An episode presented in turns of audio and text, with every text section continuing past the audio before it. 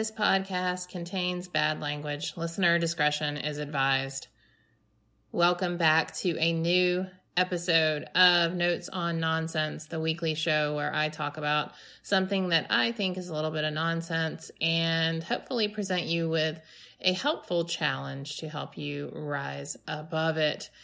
So, this week we're talking about reviews. Reviews are nonsense, and I don't mean necessarily book reviews.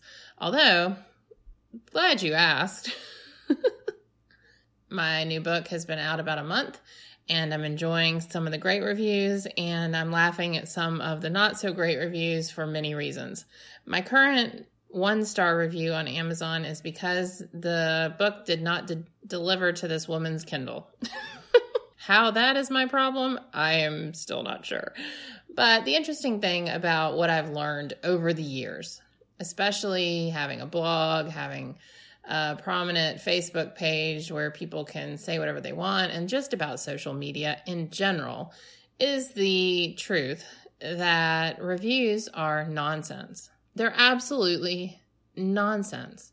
But yet, the reviews that we receive, whether for the work we do, the job we're doing, the people we are, etc., etc. Those things carry a tremendous amount of weight and self worth and all sorts of things associated with them.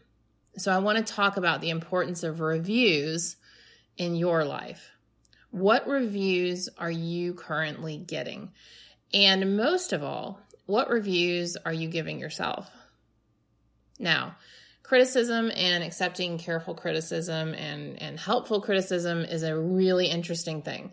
It's hard to do. It takes a certain amount of practice. It takes aside putting it takes putting aside your ego in order to allow criticism in your life. And I don't think that we should not allow criticism. I don't think there is benefit to saying, you don't know what you're talking about. Don't talk bad about me. Positive vibes only. I don't necessarily think that's a way to live your life either. But I do think that there has to be like a trusted counsel or someone that is permitted to give you that kind of review, that you just don't accept criticism, accept input, accept opinions from people who are not quote unquote in your circle qualified to give them and the like. So that's what I mean when I say reviews are nonsense because the noise is so loud right now. It's virtually impossible to be heard. It's virtually impossible to be seen if you're talking about social media, about marketing, all of it. There's just too much noise right now. Those of us who are out there just trying to publish a book, the lengths you have to go to, go to just to have your book event show up on Facebook or online, it is exhausting. Exhausting. And then to be met with reviews or comments or messages that are less than favorable is really difficult. I, on one hand, say it's difficult, but in all honesty, I've been able to take them with serious stride this time. It doesn't actually bother me. I've been listening to Ryan Holiday's book, Ego is the Enemy, for a while, and I've been following a lot of the Stoic philosophy that he puts out through the Daily Stoic for well over a couple years now. And that has been one of the most beneficial things I think I have done in recent times, besides getting my eyes LASIK like 10 years ago and buying a Tempur-Pedic mattress. Those sort of things are priceless, and I can't quantify how valuable they are. And that's how I feel about the Daily Stoic and learning about putting aside ego and that the obstacle is the way. And his most recent book, Stillness is the Key, has also been extremely helpful for me. So if you have resonated with anything I've written over the years or the podcast or kind of the struggles that I have, check out Ryan Holiday and his whole lexicon of books because it has really been a major game changer for me.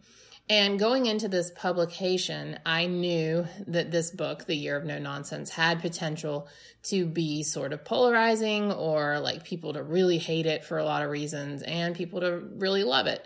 And I chose, I chose early on to choose to really embrace and enjoy the positive reviews and to just let the other ones roll. And luckily, I haven't had a ton of bad reviews. I mean, I'm sure they're coming and I'm sure it's just going to be what it is. And it doesn't matter. I am actually not attached to the outcome of either, which is great. Um, and I had to be that way in a mental state because otherwise it's impossible to sort of navigate this space with being attached to your reviews and being attached to articles written about you. So I'm going to tell you guys about a recent happening that I is, is very recent, as in a day ago. so the New York Post, which is a tabloid magazine, um, wanted to write an article about me about my new book. And from the get go, my stomach was like, ugh, the post, you know, it's clickbait, it's yucky. Um, I don't know, I don't know. And so I talked to my publisher about it, and they're like, you know, good press is press is press. You should do it because it's a national media outlet, and who knows who might see it, and it could be good. And so I agreed to do the article and or the interview rather. And the article that came out yesterday the contents of the article it's a little salacious because it's the post um, but it doesn't say anything in there that honestly I haven't covered in some shape, way, or form over the years. But the hard part about this article is the clickbait title, which is Bad Drunk Mom um, Gets Over Drinking Problem, Writes Self Help Book.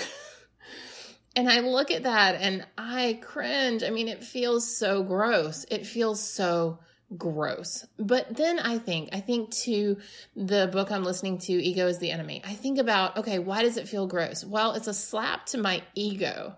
It's a slap to the quote class that I have tried to always conduct myself with on social media. And I haven't always done it, but I've tried, especially in recent years to to be classy and to not you know run ads and to to just take a higher road on a lot of things. And so to now be the object of my own um you know choice to to say okay I'll do an interview for the New York Post and to now be transformed into to salacious clickbait is hard. But when I ask myself why why is it hard? Well it it makes me look gross. It makes me feel gross and it it just has all these levels of yuck. But the also the truth of the matter is I have a great opportunity to have my story put out into the world. I have a great opportunity to help someone because maybe someone's like, oh my gosh, I'm a bad drunk mom too. And then they have a choice, you know, oh, maybe I'll get this book and it might be good. And maybe I see something in this story and maybe it'll be helpful. And then lives are able to be, you know, not I hate to say lives change, but lives change because people decide to change, you know, but to be a catalyst, I guess, is what I'm looking for. To be a catalyst to change people's lives if they're wanting that. And so when I think about why this article makes me feel yucky, it is only only the fact that the title and sort of the way parts of it were written feel clickbaity. It feels you know, dramatic. It feels gross. But the message is still the same. It's still my message. The the author, the writer, Jane Ridley did a great job working for the Post and also being very fair with the way that this article was presented. And so I'm actually very grateful for it, but now, you know, I have this hanging over me, this this title um, bad drunk mom. And, you know, I have young kids and I think about, oh my gosh, because kids like to Google their parents. It's like a thing at school. And so I'm thinking, oh my gosh, you know, do I go ahead and talk to my kids about this so they know when bad drunk mom pops up at school that they know, oh yeah, they know to say, oh yeah, we know about that. Mom was a bad drunk mom and now she's awesome. So they're not taken by surprise. So I, the, this quote that I heard a long time ago that every next level or every next stage of life demands a new level of you. Um, this is a next stage of life for me. You know, I, I was talking to my friend Susan, who I, I talk about in the book, and I just told her, I said, you know, the world before, before this book, before the New York Post article, um, before December, honestly, I was playing small. I was playing small as Swim Bike Mom and having a podcast. I was interviewing great people. But now it's not that I'm in a big league because I, I still don't think that's the case. But it, there's a different level now. And the level is I'm hitting some Amazon list and I'm getting some publicity and I'm getting the New York Post. And now it's this new like level of maturity and ego setting aside and um, um, just sort of self needling that I have to stop. And that's requiring a new level of awareness for me. And so, the reason I wanted to talk to you guys on the podcast about this is because I wanted to share what I'm sort of doing to alleviate this next level anxiety. Because, as you can imagine, when I kind of contain my own world in the blog and on my own Instagram, things are easy but it becomes difficult when you tell someone your story and they give you the title. You know, they give you the headline, they give you the label, and you can't do anything about it. Like, for example, I hate the picture they chose to use of me. I hate it. This great photographer took amazing pictures, and literally, I feel like they chose the worst one. like, the worst one and it's a great photo. You know, I'm not saying like I look terrible, but it is not flattering. It is not the one I would have chosen. And so, I, you know, I have to put that aside and be like, it doesn't matter. It does not matter. So, the things that I have been working on on a daily basis since this book has come out to deal with the pressure and the thoughts surrounding reviews and opinions and and all sorts of other side streets that I'm having to walk down. I am doing several practices. So first of all, I'm waking up an hour earlier. For those of you who know me are like, "What? Do you get up at midnight now?" no, I'm I used to get up like at 4:30. But that was when I was doing like longer endurance training. So I just get up at 5 because um, my kids have to start getting ready at 6.30 so that gives me an hour and a half before i have to wake them up. And what i do is i'm trying to meditate anywhere from 10 to 25 minutes where when the coffee is brewing. And then after that i do some morning pages some journaling to kind of clear my head to make my to-do list to get things straight on what i want to do for the day and after that i pour my coffee We have a really slow coffee pot. it is like purgatory while that coffee pot is going. I do that, and then while I drink my coffee, I read the daily devotion from the Daily Stoic also by Ryan Holiday, I mentioned earlier. And then I'll take some notes. Maybe I'll share whatever I read with my life clients that morning and, and just prepare for the day. And then I'll do some work, answer some emails, and then get my kids going.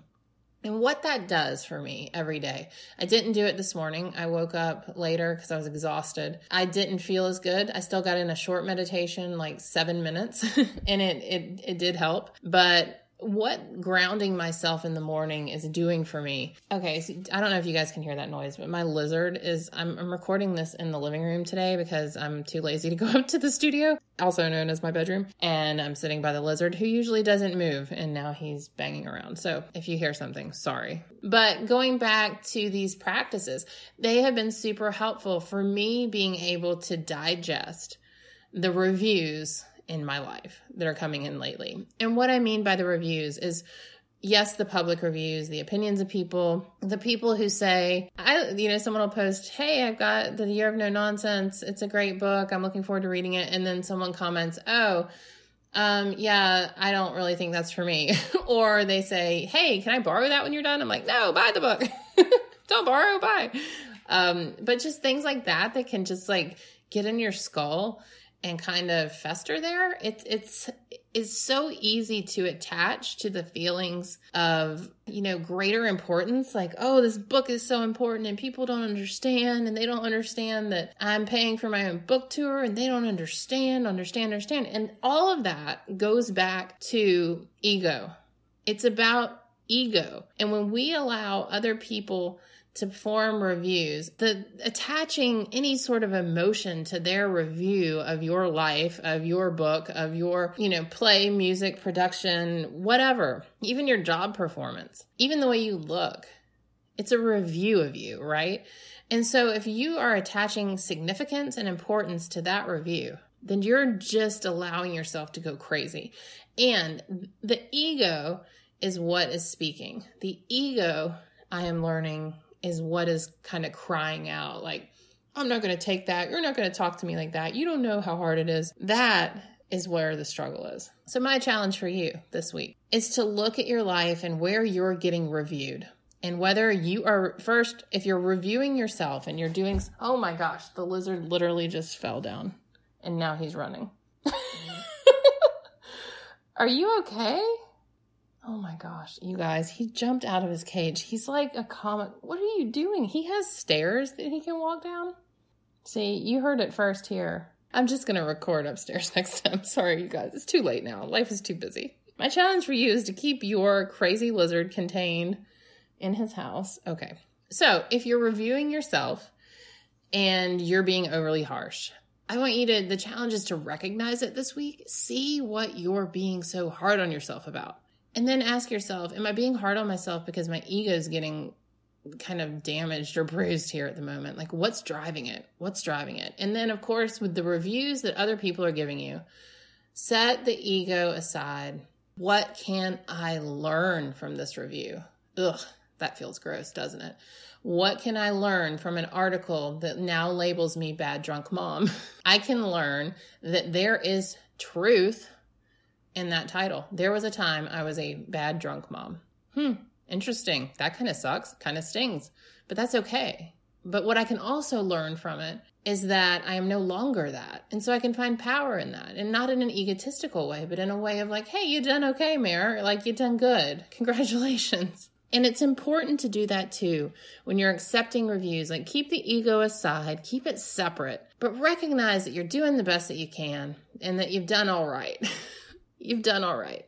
But also take the constructive criticism from the people that are in your circle and let the rest go. If I can work on this right now, you guys, you can work on it. Together we can do it. Together we win. And I'm going to go now because the lizard is losing his mind. So that's the end from Meredith Atwood, Notes on Nonsense, and Matthew the Lizard. Until next time.